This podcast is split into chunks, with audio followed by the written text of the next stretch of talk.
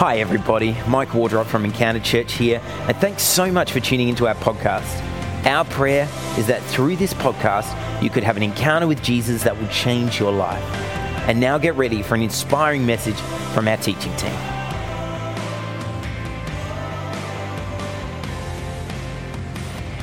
Welcome home. Welcome home, church. So good to be back. We are very, very excited to be back in case you haven't worked that out yet. And um, this is because we're, we're, holding a big welcome home party. We get to throw a welcome home party. And this is a unique kind of thing, it's a unique celebration. Because here's the thing you have a going away party, and it's kind of mixed emotions. You're sending someone away, and in theory, they're coming back. But you don't know they're coming back. You're just sending them off and hoping that they end up back with you, but they might not. And you go, oh, okay, they might fall in love with America, they might fall in love with San Francisco, create a little baking shop, fall in love, start a family. You never know. You never know. And, um, and you never know. That might, that might be what happens. But a welcome home party, oh, that's when they've chosen to come back. And there's something special about that. I, I've had one, it's great. Had one exactly once in my life because I've really only lived overseas once. So I lived in Japan for a year in my 20s. Here's what you need to know about my year in Japan. Fact number one my only mode of transport was a bright red bicycle I inherited secondhand from a previous teacher, which had Go Red Flash written on the side, and I rode it everywhere. It was sensational. Um, fact number two, I wrote this down, I can't remember this. Oh, that's right.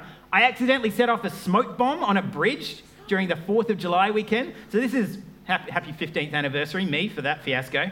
So we went to set off fireworks on, on a bridge that cars drive along, and we thought, oh, this would be cool, a firework would go off, and then we'll run away because we're idiots. And then we set it off, and we're going, oh, nothing's happening. But it was happening. It wasn't a firework, it was a smoke bomb, and smoke went everywhere, and cars came along, and they had to stop, and there was a traffic incident, and we ran away. And so that's, that's how we lived in Japan. And the 20s are a heck of a time.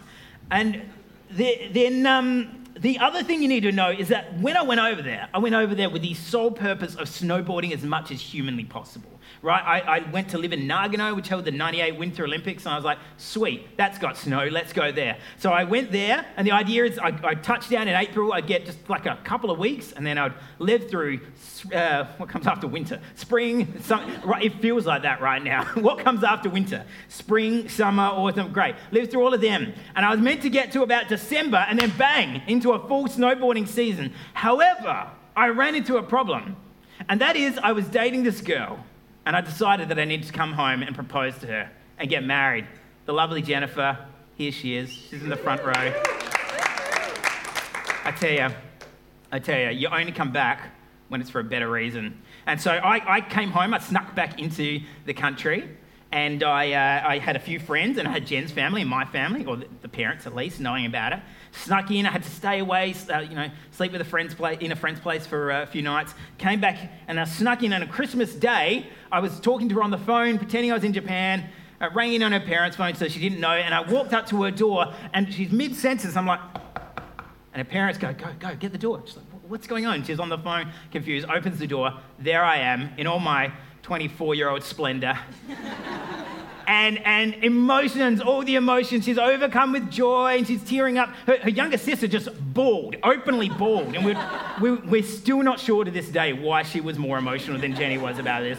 But great times. And so we come back, and suddenly the Christmas celebration turns into a welcome home party. And that's fun. So we turn into that, and then we gather together and we do the presents. And I pull out a ring, drop down on one knee, and the rest is history.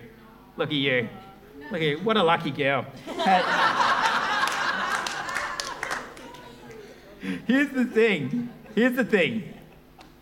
I, I, had to give up the snow season for Jenny, and I know that's, you know, obviously that's a small thing to give up for the love of your life. But that's the whole purpose I went over to Japan for, to have that ski season. So why did I not stick around for the ski season?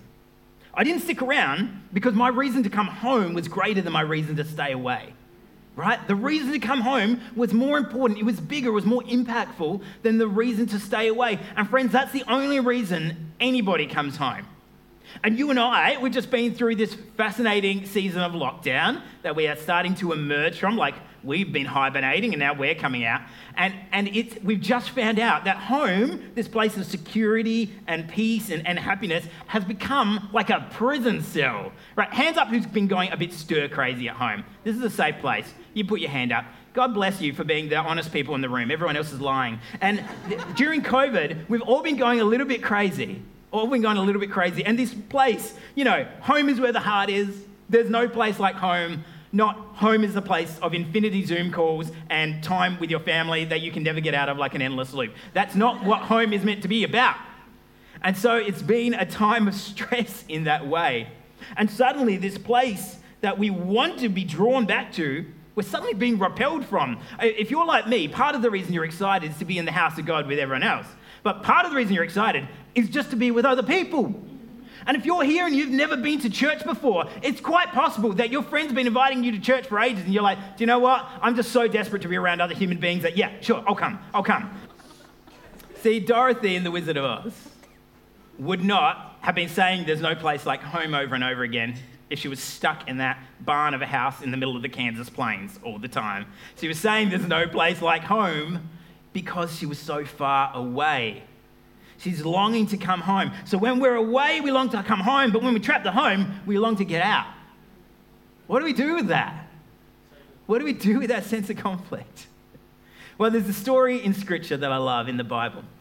And I just want to unpack it because it talks about home. And it starts with this younger brother. And the younger brother comes up to his dad and he says, Dad, I wish you were dead. Cracking way to start a story. Now, he doesn't say in those exact words. What he says is, I want my share of the inheritance. I want half of everything you have right now. But you only get inheritance when someone passes away. So he's saying to his father, I would rather the money, I would rather the possessions than you being alive and with me. Imagine that. And the father, to everyone's surprise in this story, says yes. And he sells up half his possessions gives them to the younger son. And the younger son, the Bible says, goes to a land far away, a far off country. And then it says, and all the translations have great little, little phrases for the way they put this.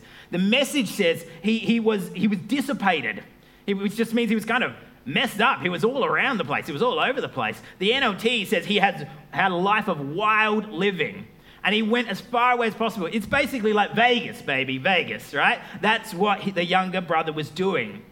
And he goes and he has this wild living moment. Now, let me tell you something, church. I've been in the wild living moment where you are driven by your desires, where you say, I feel like that right now, so I'm going to have it. You're driven by instinct. You're driven by desire. You're driven by the idea that the greatest authority in heaven and earth is me and my choices and what I want. And when we're in that moment, we say, Yeah, I'll sleep with that person. Sure, I can do that. Yep, I'll take those drugs, no worry. Yeah, yeah, I'll, uh, I'll steal from that job. No worries. It's not a problem because it's all about me. It's all about what's working for me at this given moment. And I don't want, the only thing I don't want is responsibility. I don't want any responsibility. I don't want any repercussions to happen to me because of this. I just want to do it. It's a fantasy land, it's a lie. See, it promises you the world. Every time you see an ad and it's got something to do with the Gold Coast or Vegas or Ibiza or wherever the kids are going these days. I don't know, Cancun, I don't know. But every time, every time you see an ad for something like this and it promises you the glitz and glamour, what it doesn't tell you about is what happens when you get trapped in a cycle of addiction. It doesn't tell you what happens when you get stuck in this moment. Get stuck in the season, and the wild living turns into a nightmare. It started out seeming like fun, and now you are trapped. It never tells you about that it gives you false promises. So, what do we do when we have our desires and we let them run wild and, and we become addicted to our desires? At some point, we run into reality. And for the younger son, that's what happened. He ran out of money, and at the same time, bang, reality hits head on in the form of a famine. He is in a far off country with no one that he knows and loves. He's lost all his money, and he's just desperate to eat. So he takes the first job he can get, the only job he can get, which is to feed pigs. Now, feeding pigs, not high on the vocation chart, right? Like, very few of you, when you were kids, were writing letters and your parents said, What do you want to be, little Ethan? What do you want to be when you grow up, son? And Ethan's like, A pig feeder, Dad. like, oh, a pig farmer? No, just a feeder. Interesting. Okay. You've never had that careers counseling conversation, I promise you. But here's the thing This guy was stuck. This is all he had, and this is rock bottom. But it gets worse. It's not just that his job was to feed the pigs, because this is a Jewish story. And for the Jewish people, pigs are ritually unclean. They are culturally unclean as well as being physically unclean. So it is like saying that this guy is beneath the ritually unclean animals because he's serving them. This is the lowest he could get. The younger brother starts the story by running from his community. And at this point, he's at rock bottom where his community couldn't possibly let him back in. He is ritually unclean. And he hits rock bottom when he looks at the food the pigs are eating and says, I would give anything for a taste of that. That's a tough spot to be. But he has this moment where he goes, you know what? I'm being an idiot. And we need that moment. Just because you hit rock bottom doesn't mean you need to stay in rock bottom. Amen? He has this moment where he says, I'm being an idiot. I could just go back to my father. He's not going to accept me back as a son, but maybe he'd accept me back as a hired servant. I know his servants eat and sleep and live at a higher level than this. What I need to do is acknowledge all my wrongdoing, all my brokenness, and I just need to go back and, and, say sorry. So he prepares this speech in his mind. He's in the far off land. He prepares a speech. He turns, he looks at the road in front of him this dusty road, this long road. And I just imagine in his head, if you're in the morning service, you know what's coming. I just imagine in his head, he's just looking at the road ahead. Country road, take me home to the place, come on, church, where I belong. West Virginia, mountain mama, take me home. Country road. Oh, PM service, you guys are killing it. And he gets through two choruses and he's home. And so this, maybe it wasn't that far, I don't know. He was a good walker. And he gets, he gets there, and just ahead of him is a hill. And it says in the Bible, it says that the father saw him from a long way off. Now, how do you see someone from a long way off? I'll tell you how when you never stop looking. You, you see someone from a long way off when the whole time you've had your eyes peeled. See, the son gave the father up for dead. The father never gave the son up for dead. The whole time the father's waiting, saying, I'm here, I'm here. I've never given up on you. I've never given up on you for dead. There is a hope, there is a future, there is a family with me. Just come home. And the younger son, I just imagine him, you know, he's reciting it, he's singing Country Road, John Denver's running through his head, and he looks up and he sees his father, he's like, okay, okay, no, no, no, no. But, and the Bible says, but the father, filled with compassion, ran to him and he runs. And just imagine the younger brother going, Oh, he's going to whoop me so bad. And, and, the father runs and he flings his arms around the son. And the son's like, Oh, no, no dad, um, reads his little piece of paper. Uh, I, have uh, sinned against God. I've sinned against you. and, the, and the father's just dismissive. He just wipes it to the side and says, Don't even worry. Don't even worry. He calls to the servants and he says, Go and get the fattened calf. Like, really? That's the best calf? Yeah, that one. Get the fattened calf. Come kill it. We're going to have a celebration tonight because my son was lost and now he's found. See, the compassion was bigger than the brokenness. The hope was bigger than the misery. Right? This is the redemption that God offers us. And this is a great story, but it's only half the story. That's the younger brother's story. See, the younger brother, he's gone through this whole apology speech, and the prodigal has come home, and it's great. But there's an older brother. There has to be the younger brother, older brother. And the older brother, the whole time as this, this process begins, he watches his younger brother. He's like, typical, taking advantage of dad, you know, yep, half the inheritance, okay, off he goes. He just shakes his head, goes to work in the fields. That's what he does. He's reliable, he gets the job done. The older brother knows that it's honest, uh, it's end of the day, it's his role to look after the family. It's his role to, to take on the reins and to do the right thing. So he does the right thing. And he's working in the fields one day and he's just slaving away, he's plowing, he's sowing seed, he's overseeing the servants. And then over, over the fields, he hears this noise. He's like, is that, is that John Denver? Country road. What? Take me home. What is going on? And he calls the servant. He's like, hey, hey, hey, come here. What's happening? Why am I hearing? Why is John Denver everywhere? This is confusing me. And, and the servant says, Oh, I have the best news. Your brother's back. who you thought was dead and now he's alive. And your father, he's gone and got the fattened calf. He's cooking it up. There's going to be steaks for everybody tonight. You're going to have T-bones. You're going to have Scotch fillets. The kids, we're going to just use that sort of, you know, chop steak and throw it in it. And, and to have a stew. They're fine. They don't understand or appreciate steak in the same way. I'm not giving it to them. But we're getting porterhouse. That's just how I do cooking in my family. They're going to have blade steak.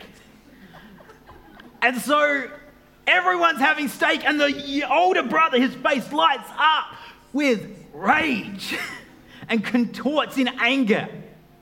And the older brother storms to the party that is already being had. And John Denver's blasting at full volume. He's like, This song, this flippin' song. And he gets over there and he goes, Go get my father, bring him out here. So the father has to leave the party to come to the son. And the father comes out and he says, Son, why aren't you celebrating with us? Can't you hear? We're playing John Denver. Yeah, yeah, I get it. I hear the John Denver. Enough. Enough. Why are you throwing a party for this guy? What do you mean? He's like, Are you, are you serious? Your idiot son who left, who left you for dead. He wished you dead. He took half your inheritance, and now he's coming back, and you're throwing a party with, by the way, what's left, which is my money, my inheritance. You're using my money to pay for this kid? Heck no. You're not doing that. I can't believe you would waste your money on him. Why are you bothering? You've never given me anything. I've been here all these years. I've been slaving. I've been working hard. Every time you asked me to do something, I did it. I did all the right things. And now you owe me. So, what's going on? And the father is taken aback because the older son is doing exactly what the younger son did. He's forcing the father to come to him on his terms. Except instead of rebellion, it's this sense of moral indebtedness, this self righteous justification that the older brother has. He said, You are in my debt to his father. And the father says to him, Son, you've always been with me, and everything I have is yours. Literally, everything. But you see, we've got to celebrate because my other son was lost, now he's found. He was dead, and now he's alive. So we have to celebrate. And the older brother, at the end of the story, we don't know whether he's in the party or not. And see, the party represents something. See, in the story, the father represents God. It's a pretty clear allegory. The father represents God, and this party represents what we call the kingdom of God. This, this, giant, this giant movement that God is about of restoring and reimagining all the world back into the design that He had from it, for it from the very beginning. And He invites us to partner with Him. And at the end of this story, the rejecting, rebellious younger son is in that party. And the upright, moral, did the right thing older son is not. And that throws us. Now, this is a great story. And it, it's a story that has been living within us and, and, and handed down from generation to generation. You know, the prodigal son is kind of a, a, a story, it, it's, a, it's a phrase that has just become part of life. But this story is meant to point to something. This story is meant to point to the way and the place we find home.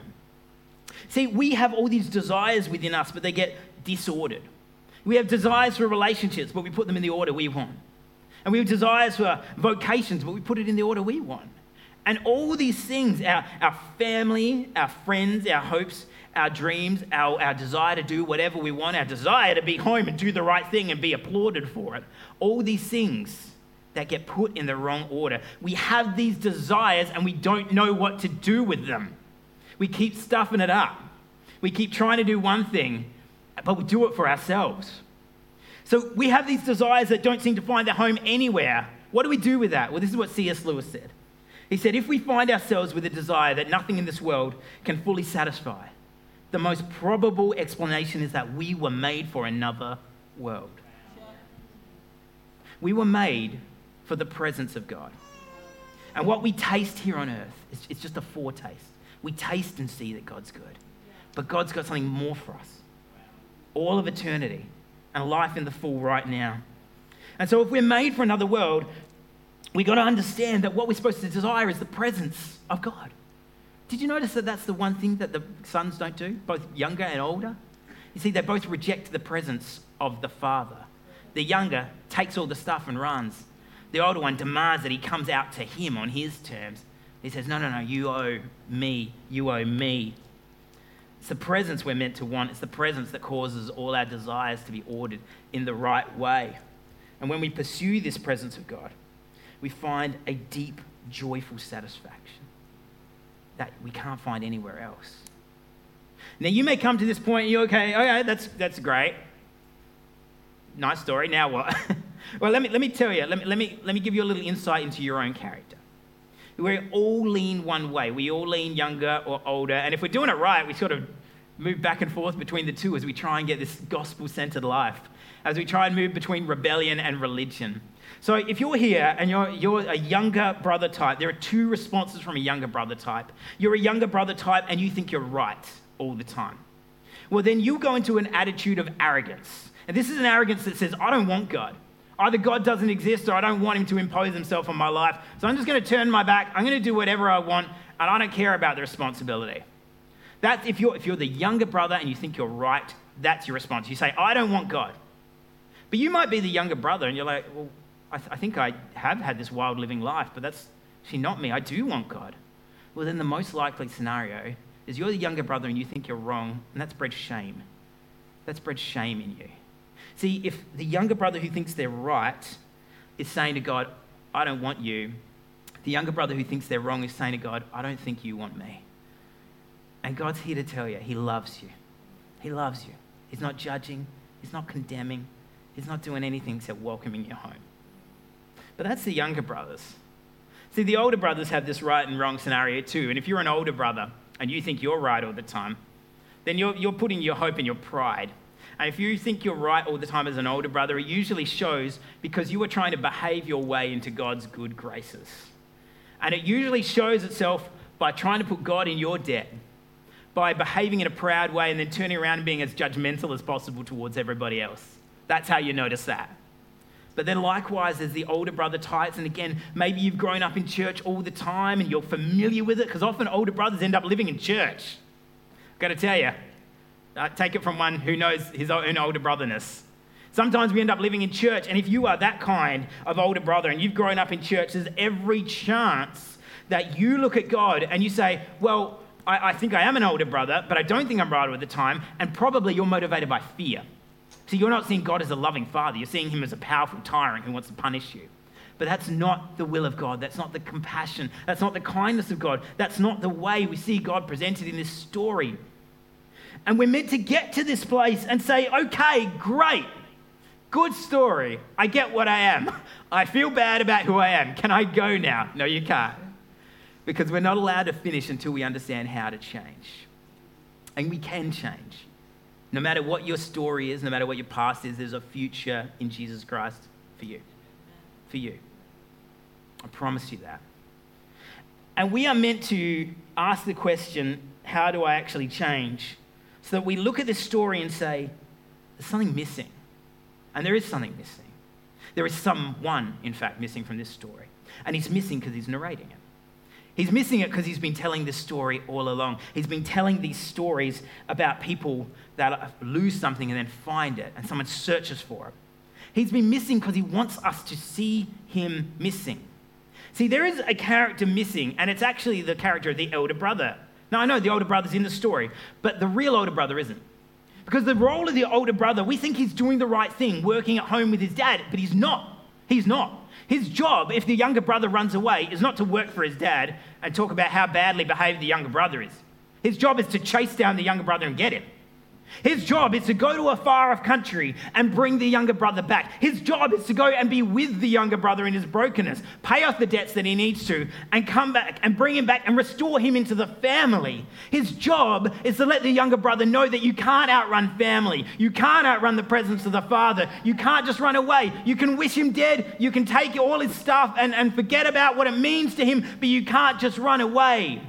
See, the younger brother in the story does not have the older brother he needs, but we do.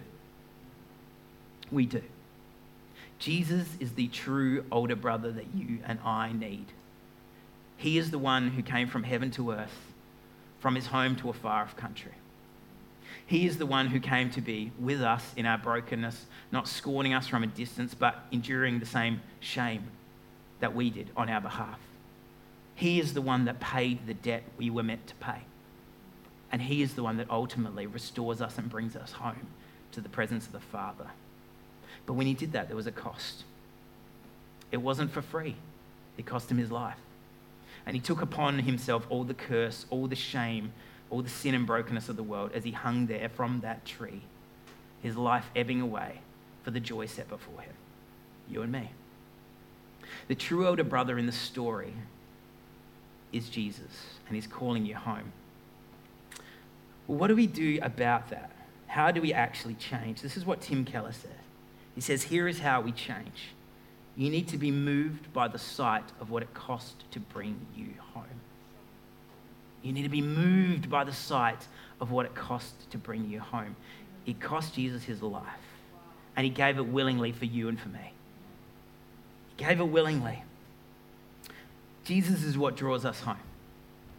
He sees you, He loves you, He gives His life for you, and He offers that freely. Do you know? It's free for us, it's costly for him. That's the thing. This is why the older brother was so mad at the party. He says, Oh, it's all very well. The younger brother's getting a free party. This costs me. That's right. It costs the older brother. There's always a cost, but Jesus paid it gladly. So the question now is not if there's a cost. The question is not what kind of person I am. The question is not how can I change. The question is, will you come home? Yeah. That's the only question. That's the question at the heart of Christianity. The heart of a relationship with God, the heart of anything to do with Jesus is not about am I bad or am I good? Forget about that. It's not about right or wrong. It's not about bad or good. It's about dead or alive. It's about lost or found. It's about far away country or home with the Father. Don't worry about what you should and shouldn't do. You probably, there's probably tons of people in this room that as I've been preaching, you felt conviction. You're like, all right, I'm living this lifestyle right now, and I don't know if I want to change. I don't know if I can. Forget about it. Don't worry about so much about that. Worry more about Jesus and what he's done for you. Set your eyes, fix your eyes on Jesus, because it's not us who fixes our faith. Jesus is is the one. He's the one, the author, the perfecter of our faith, the completer, the finisher of our faith. And for the joy, you and me, for the joy set before him, he endured the cross. So the question is, my friends, my church, younger brothers, older brothers, younger daughters, sisters, sisters, younger sisters, older sisters, ready to come home?